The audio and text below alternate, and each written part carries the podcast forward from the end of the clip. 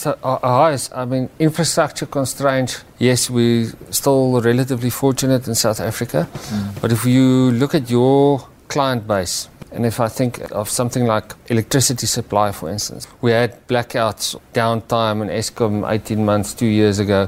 What are our clients doing who are in the cold chain, for instance, in moving fruit to overcome those challenges? Yeah, Ru, we've been quite actively speaking to those type of clients on alternative power solutions. I think a lot of our clients has moved into the into the solar and alternative energy type of sources, and we we actively help them to to sort of finance those type of projects. Currently, it's probably not viable from a financial perspective to to go 100% off grid. But I mean, I think the sooner technology improves, um, more and more mega farmers and producers will move towards alternative energy to sustainably uh, mm. give power to the necessary needs. But um, we funded some of those projects yeah, in the past. Um, I think specifically solar. Specifically solar, I'm not 100% sure about the Cape. There's a lot of wind turbines up here north. We we've got less wind, but the but the solar element is definitely uh, increasing. Uh, we're getting a lot more requests from clients to assist them and to get a mm. consortium mm. together to, to look at those type of projects. And solar would be an expansion we'd be willing to fund, I would definitely. think. We've got a dedicated team in the bank looking at solar, advising, dealing with external service providers who's the real specialist in the field and uh, sort mm. of a joint effort in solutioning the client on a turnkey solution is what we aim for. Mm. Yeah, and as Absa, as a renewable energy financier, is one of the leading banks, leading financiers in the industry of uh, specifically solar. So I think that's the one thing that's good. We see it in the other African countries. Farmers need to be resourceful and businesses as well to solution their problems. We know power provision is a key factor. If you look at some mm. farmers, they can't be without power for extended periods. Uh, you guys mentioned the cold storage. If you take any poultry industry in summer, the temperatures in those poultry houses are so much so if you switch off their, their ventilation, it'll be a couple of hours and you'll lose a whole flock. So I think consistent, reliable